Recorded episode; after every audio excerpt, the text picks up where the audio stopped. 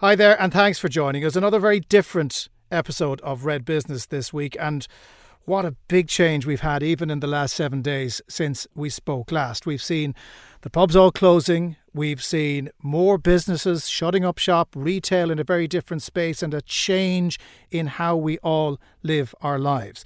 It's all for very good reason, but you can understand why there's so much anxiety out there about what might happen next and what businesses need to do now to protect themselves and their staff going forward. So, on another special edition of the podcast, we're going to look at the travel industry, we're going to look at the law and how it has changed so dramatically, even in the last couple of days, and we speak to one family business that is already looking to the future beyond COVID 19. I'm Jonathan Healy, and this is Red Business. The Red Business Podcast with Jonathan Healy and McCarthy Insurance Group, putting business in Cork first. MIG.ie. So, we certainly are living in interesting times, and the law is evolving relatively quickly to try and come to terms with the scale of the COVID 19 crisis. And that includes new legislation being passed in a hurry by a Dáil that actually doesn't have a, government that represents that Dáil. It's a very weird landscape, but to try and cut through some of the legal aspects of this, I'm joined by Sarah Slevin, who is a solicitor with Ronan Daly Jermyn. How are you doing, Sarah? Jonathan, how are you? I'm very well. I hope um, you're keeping well. I'm good as well, thank God. Um, look, these emergency measures that have been provided for, let's talk through them first of all. What exactly uh, has the Dáil implemented uh, as measures that may or may not be needed over the course of the next little while? Certainly. Well, I suppose to, to, go back to the beginning, we, we, we've had an act in our uh, in our legislation since 1947 called the Health Act 1947, and there were there were certain uh, powers, I suppose you might call them, available to the government of the day under that legislation when it comes to infectious diseases. And you might have seen back in, in, in February that, that Simon Harris, the, the, the, Minister for Health, he designated COVID 19 as an infectious disease for the purpose of this legislation. So this gave rise to certain uh, notification requirements for medical practitioners when they come across uh, uh, or, or, when they diagnose a patient with COVID 19. But as well as that, it brought COVID 19 within the scope of this legislation. This legislation, as I say, gave certain powers to medical professionals and to the Minister for Health, but they were somewhat limited and I suppose somewhat dated and, and of their time. For example, they spoke about people being uh, probable sources of infection and effectively that means that you'd have to have the infection itself. So the powers weren't exactly appropriate for what we're seeing now. So what the Dáil did and what passed last night, speaking today, Friday, it, it, it passed an act which introduced new sections into that 1947 Act. And the powers that are given to the minister and to medical professionals under that uh, th- those those amendments to the legislation are somewhat broader. In fact, they're they're they're much broader than would have been the case under just the 1947 Act. So, what do they allow for then? What what have they changed? So effectively, there are three main parts to this, right? You have the first part wherein the, the, the Minister for Health can make regulations and he can effectively restrict um, society in a, in, a, in a number of different ways, and I'll come back to that. So that's that's number one. Number two is the Minister for Health can designate certain areas as affected areas or give an affected areas order, as it's called under the, the, the legislation. And this means that if you have a certain area in the country that is particularly affected by COVID 19, there's a higher rate of community transmission, it can be designated as such, and that allows further powers to be used in respect to that area. The third part, then, and the part that's probably garnered a lot of uh, media uh, interest is the power to effectively detain people if they are uh, regarded as a potential risk of, of, of transmission. So they're the three main elements that are introduced in terms of enforcement powers under under the, the changes mm. to legislation. Now, uh, to be fair, I don't think even a fortnight ago we would have imagined how restricted our society would have become as it is today like restricting it further is another step. What does that mean? Like we know it in America, they've they've issued shelter in place orders, which means you stay at home. You can, you're not allowed to leave. Could we be looking at something like that? Well, yes, and uh, look, we can't speculate as to the extent the powers will be used, but again, to bring it back slightly, we'll all know that the pubs and, and, and, clubs and all that have been closed by way of uh, government directive for a number of days now, and a lot of shops are shutting down. But there, there are no real uh, enforcement powers underlying that. So, in terms of what can be done, the minister can make regulations, and he can say, right, we now need to impose certain restrictions and be able to enforce those restrictions when it comes to a broad range of, of uh, activities within the society. So restrictions can be imposed on travel from the state. Restrictions can also be imposed on travel within the state, and that that comes back to what I was talking about when it, uh, in terms of affected areas and, and an affected areas order. So if an, if an order is made in respect of a particular area of the state, the Minister for Health can impose restrictions on travel to that part of the state or even within that part of the state. Okay, so in, in other words, it, it would be only used if something very bad happened and, and it's just to have it in the legislative arsenal that's there. Companies right now are, are wondering what to do, particularly in the retail space. We've seen some movement uh, uh on big retail of making decisions. I, am guessing we're at the point where common sense needs to prevail here. Uh, if if you need to be open, you need to be open. If you don't need to be open, maybe now is the time to, to make a call. Um, and and that's not to do with the legislation, but to do with the, the mood music around all of this. Sarah, how how much should people be paying attention to the mood music as much as the law? Well, look, again, it's very difficult to speculate as to how um, how this how this will progress in the next couple of days. We we couldn't have anticipated where we are a couple of weeks ago. At the moment, these this this uh, this uh, act once it's once it's passed, hopefully by the Seanad today and maybe signed into law uh, over the weekend, this just gives the minister the power to make the regulation. So he do, he he has the power but he hasn't made those regulations yet. So what the minister, I imagine, will be doing is is is looking at what, what's coming down the tracks, how the disease progresses, and if it becomes necessary, he will make regulations that allow him to use the powers, the ones that I mentioned earlier, as well as powers on restricting uh, working uh, working times, shutting down events, shutting down premises. He will do that if he needs to do it. So at the hmm. moment, mm. businesses just need to look at uh, what the risks are in terms of their own business, the people coming in and out, what they can do. Okay. At, the, so, at the, moment, there isn't going to be any enforcement uh, of the. So, in, in other words, it may come. Yeah, using layman's terms, up till now, largely voluntary.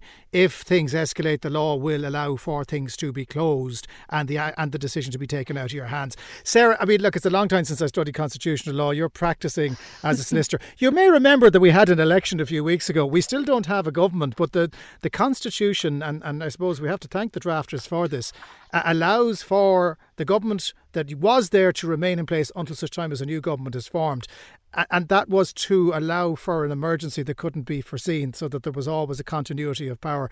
Very grateful to the people who put that into the Constitution back in 37 today, aren't we? Exactly, we are. And look, it, it is obviously a, an unprecedented time, and the fact that this bill has passed through the, the Dáil and is now in the Seanad in the course of really a matter of hours rather than even a matter of days is quite remarkable.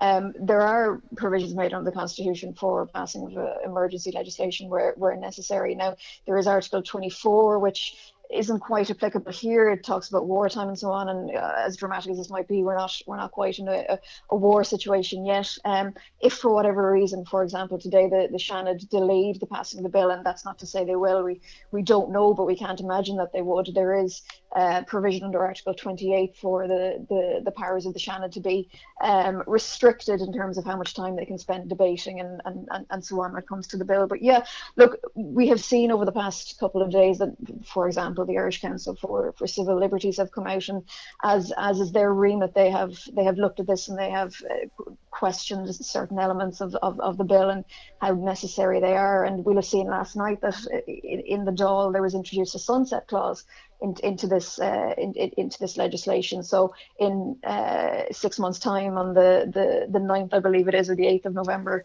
2020, this legislation will effectively need to be passed again by the Dáil if, if it is going to continue. So that's an important protection that you get in there as well. Um, okay. Yeah, of course, there's a constitutional element here.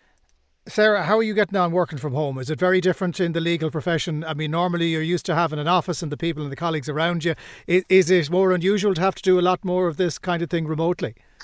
Uh, It is. Look, I'm somebody who enjoys going into the office, and we've we've, we've great colleagues in there, and it's it's it's it's good to get in and, and meet people. But look, we, we we need to do what we need to do. The legal profession is one I think that is is certainly capable of of continuing insofar as it can uh, when with with its staff working from home, and certainly our offices are fully open and functioning, and we have, uh, insofar as again our, our clients are capable of doing it, we're we're working away and we're we're, we're keeping keeping things afloat. Um, it's certainly different working from home. I'm I'm calling you from from my my bedroom, um, which I wouldn't normally be doing. But uh, hey, I, am by the way, I'm in my hot press. This is a whole different hot, regime for all of us. So must be very warm in there, Jonathan. It is a little warm, to be fair. Look, Sarah, uh, thank you so much for talking us through the legalities of this.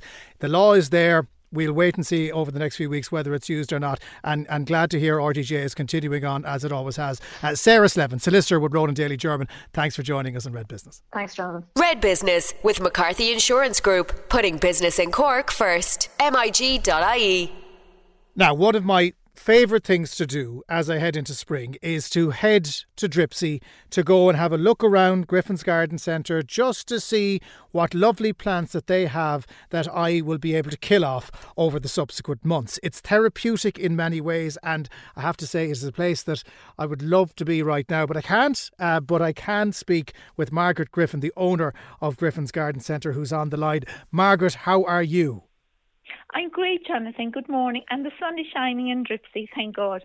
And no better place to be if the sun is shining. Ma- Margaret, uh, you, you have your finger on the pulse in more ways than one. You're very much in touch with nature down there, but you're also in touch with the pulse of the nation and the pulse of the shoppers coming through the door.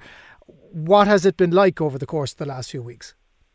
Okay, I suppose, you know, um, the way we're looking at it here is that we've got to convince ourselves on a day to day basis that everything is okay. It's going to be a natural day, but with just different changes because obviously we have to keep everybody safe. We have to get across to people that they have to abide by the guidelines of the HSE in order for the garden centre to stay open because at any stage that we think it's not safe to be open, we will just have to close. It will break our heart, but we will have to do it because this really isn't about business anymore it's about people. And, you know, we have to look at it like that. So, you know, we urge everybody that comes to us to, it's, we have to apply the rules that are given to us, and we are applying them, and we're applying them very stringently, and it's like military precision. You know, we have the tapes on the ground, and you cannot go beyond that ground when, uh, that line when you're coming to the till. So it is very different for us because we're very um, up close and natural, I suppose. You know, we converse with people a lot, and I suppose, like I always say to people, I I run a very good business, but I'm not what you'd call a business person. I never class myself to be. If I were a business person, I would have a chain of garden centres all over Ireland, um, and I would have done that probably 15 years ago. But I chose, look, I love what I'm doing.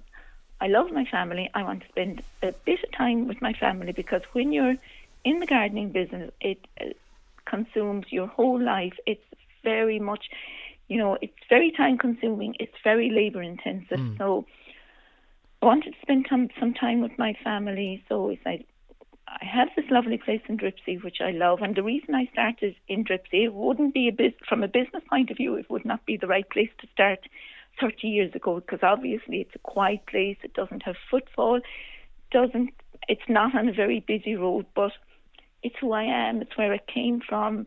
My father came from Dripsey, my grandfather, you know, it's part of what I am, it's my DNA and like it's such a beautiful natural place and every day in the garden centre we have people coming up to us, you know, and now they don't shake our hands now, but you know, before this health crisis, they'd come up and shake our hands, and just not my hand, but all the staff, and say, you know, thank you for creating this beautiful place.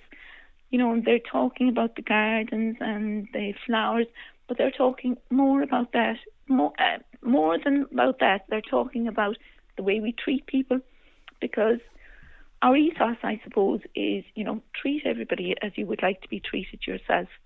So to us, all our customers are family, and we have to. Our thinking it always we never know who steps inside the door. It might be somebody that's ill at the moment and only have a few days to live. So, you know, you've got to treat everybody really special. Mm. And that's our ethos here. It works for us, it works for our customers, and it's a very special bonding. Now, we don't want to break that bonding but we have to apply the rules. And, and, can I ask you, Margaret, are people respecting those rules? Because I think that that's the key question people are asking right now. Is if look, you're continuing to to open and trade uh, for as long as you can. Um, are people respecting the social distancing rules? Are they looking at the tape on the ground and saying, "I'm going to stay here because I know if I go beyond that, I'm breaking that rule"? To a degree, they are. But you know, Ireland as a nation, we love chatting we love being close to people. So everybody stays behind the tape for a few minutes and then you get talking. So again, we have to keep saying, remember now, we must remember the two meters guideline. You know, so it's, I suppose for us, it's such a personal business here. And, but yes, to answer your question, Jonathan, people are conscious of it. Now, mm. I, there's one thing I would ask people not to bring children to the garden centre. Okay, and that's not because you don't like children. It's just because no, it's the, it's harder. Children. It's it's harder for them to enforce the rule because they don't understand the importance of it as much as you and I might. Yes, and as well, I don't want to be frightening children because this must be really frightening for children. So I don't want to be saying to a parent, "Look, we can't have children here because it's dangerous for that older person over there to have a child near them." So that's going to frighten the child as well. Mm. So I think parents need to have the knowledge that, look, if they need to come to the garden centre to buy something because they want to spend time outside with their kids, which is great, and it, that that's the power of gardening. Power gardening will help us both physically and mentally to get through this. But please leave your children at home. Get some, uh, if you can. If not, ring us and say, look, I have a child in the car. Can you help me to get this and this to the car? Click and collect. We can do all that, but mm. please don't bring the children Margaret, garden centre You, you made a very difficult decision to close Granny Griffin's restaurant, which is a fantastic spot for breakfast, and, and you've got amazing cakes. And again, I've eaten too many of them over the years. Uh, that must have been a very difficult call for you, was it? It broke our heart that evening, yeah. Um, it was very difficult, yeah.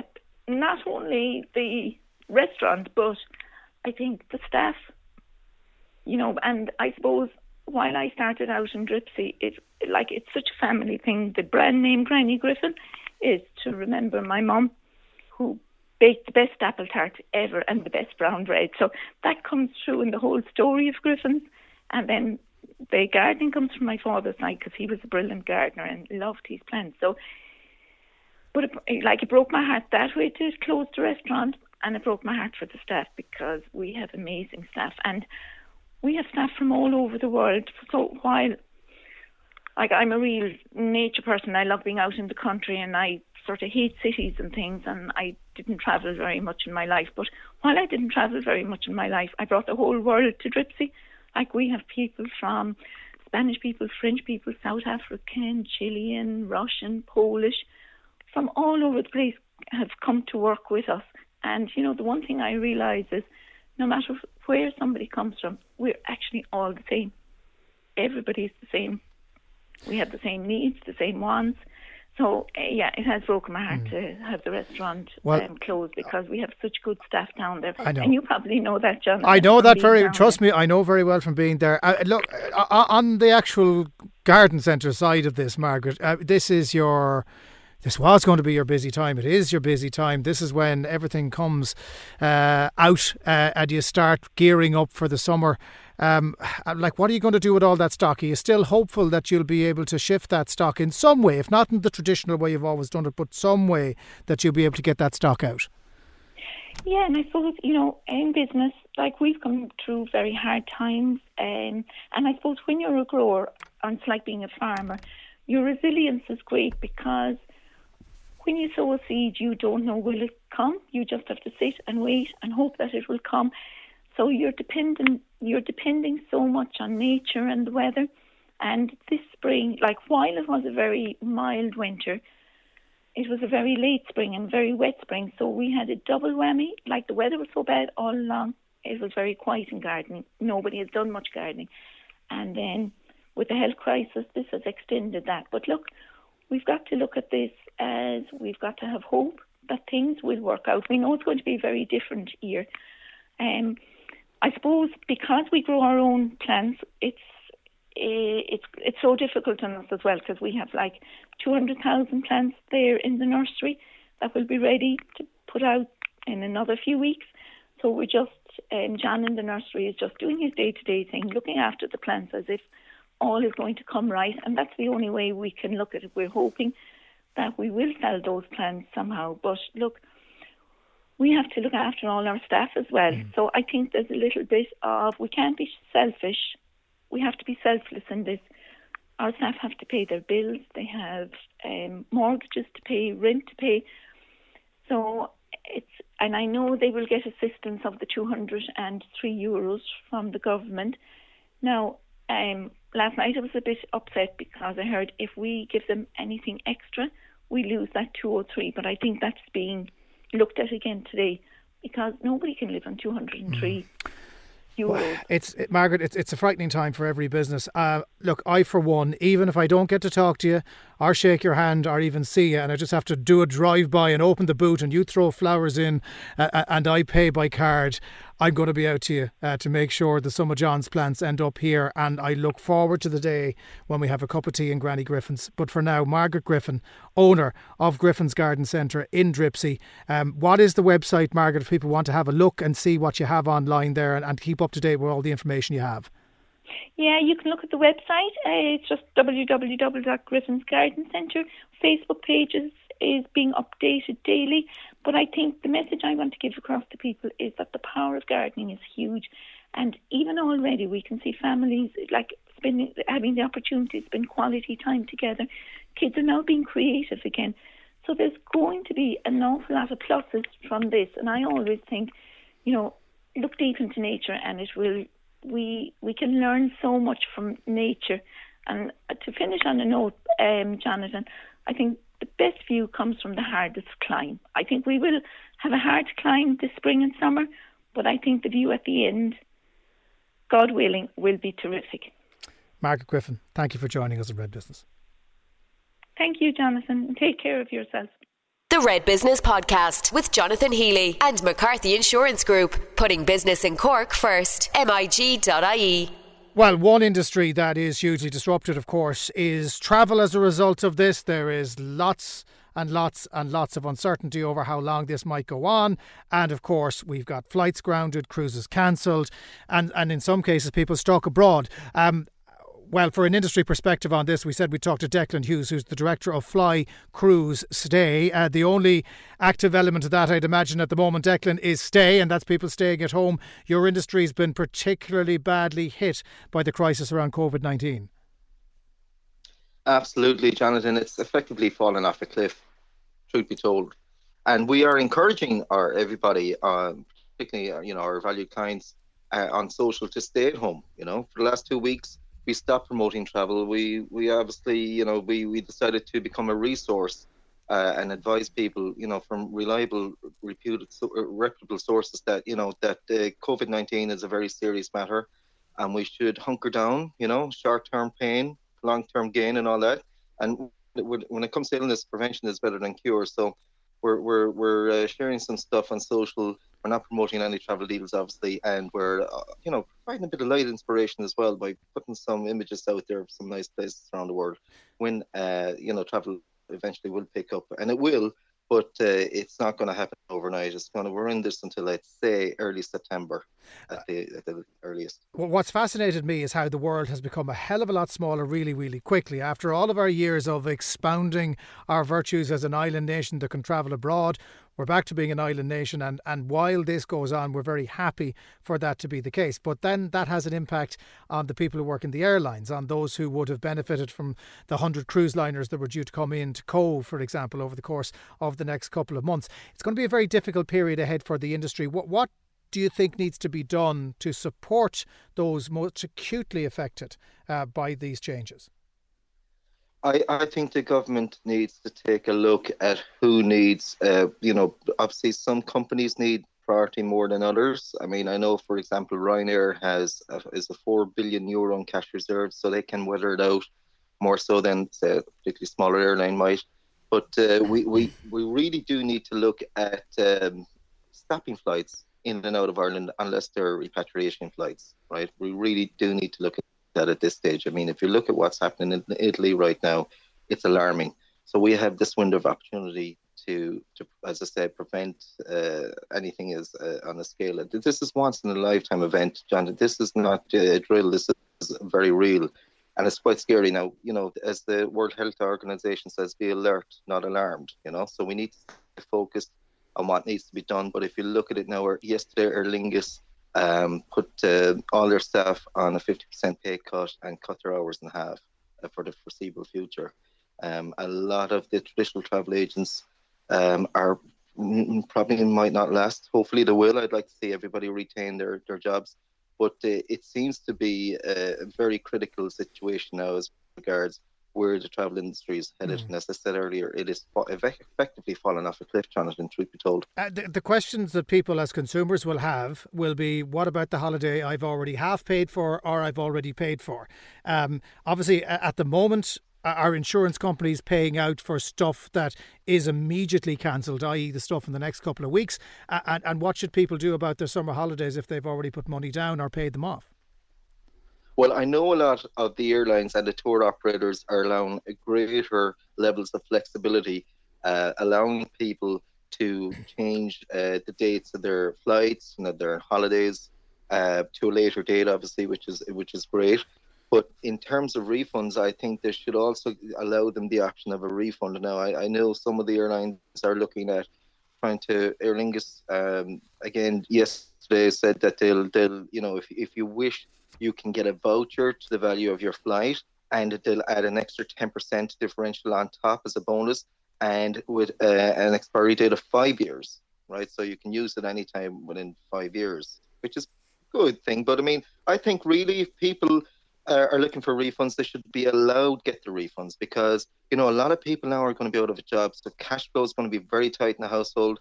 I know there's a there's a possible moratorium is there on on uh, mortgage repayments and all for three months. That's, that's coming down the tracks, which is good for for everybody. But I think you know at the end of the day, people need to be put ahead of everybody else because this is uh, we're at a critical stage now, Jonathan, whereby uh, there's a high level of uncertainty. You know, uh, going into the next couple of weeks as to what happens next. And Declan, how, how worried are you for your business right now? I mean, you are dependent on this sector. It's gone off a cliff. It will bounce back at some point because we will we will mm. get ahead of COVID nineteen, but we just don't know what when that will be. C- can you trade through? Are you going to have to stop at some point and, and, and take stock, or have have you thought that far ahead? Well, I'm one of the lucky ones insofar as our business model is quite robust. The way in which it was it was built, you know, we're seven years in business, and uh, we actually turned down a buyout offer from an equity-based uh, Toronto uh, house last week, uh, last sorry, last November. And uh, you know, the, the thing is, I you know I have a low mortgage, don't have any big bills. You know, uh, everything is automated. We can see this through. We'll probably come out stronger. funnily enough, John. All, all jokes aside, and I am an optimistic kind of guy. I think the biggest blue chip companies were built during recessionary periods, and uh, we we will be we will still be in business uh, come the other side of this, no doubt. Okay, well, Declan Hughes, director of Fly Cruise Stay, thank you for your advice. I wish you the best of luck, and uh, here here's looking forward to booking those holidays with a bit more confidence in the future. Cheers, Jonathan. Thank you. My thanks to Declan, to Sarah, and to Margaret, and we wish them the very best of luck in the times ahead. If you want to take part in this podcast, if you have a message for the people of Cork, drop me an email, redbusiness at redfm.ie or at Jonathan Healy will get me on Twitter. Niamh Hennessy was the producer. All the episodes are up on redextra.ie, and we'll catch you on the next one. The Red Business Podcast with Jonathan Healy and McCarthy Insurance Group, putting business in Cork first. MIG.ie.